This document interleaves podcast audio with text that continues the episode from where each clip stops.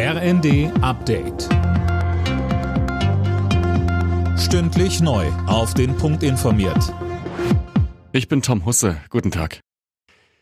Die Ukraine hat sich aus der heftig umkämpften Industriestadt Avdivka im Osten des Landes zurückgezogen.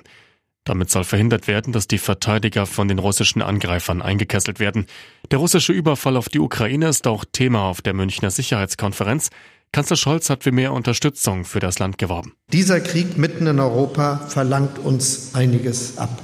Ja, Geld, das wir jetzt und in Zukunft für unsere Sicherheit ausgeben, fehlt uns an anderer Stelle. Das spüren wir. Ich sage aber auch, ohne Sicherheit ist alles andere nichts. Die Nachricht vom Tod des Kreml-Kritikers Nawalny sorgt für Bestürzung und scharfe Kritik an Kreml-Chef Putin.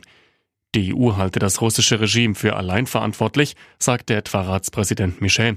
Auch die US-Regierung äußerte sich ähnlich. Im kommenden Monat geht das Organspenderegister an den Start. Das hat Gesundheitsminister Lauterbach in der Rheinischen Post angekündigt. Mehr von Imme Kasten. Krankenhäuser sollen damit schnell überprüfen können, wer als Organspender registriert ist und wer nicht. Den Organspendemangel wird es aber nicht beheben, sagt der SPD-Politiker. Deutschland ist im internationalen Vergleich Schlusslicht bei Organspenden, heißt es von der deutschen Stiftung Organtransplantation. In Europa liegt Spanien vorne, dort gilt die Widerspruchslösung. Jeder wird damit nach dem Tod automatisch Spender, es sei denn, man hat zu Lebzeiten widersprochen.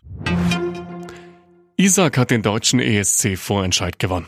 Der 28-jährige Casting- und Talentshow-Gewinner setzte sich mit seinem Song Always on the Run gegen acht weitere Bewerber durch und startet damit am 11. Mai im Finale des Eurovision Song Contest in Malmö.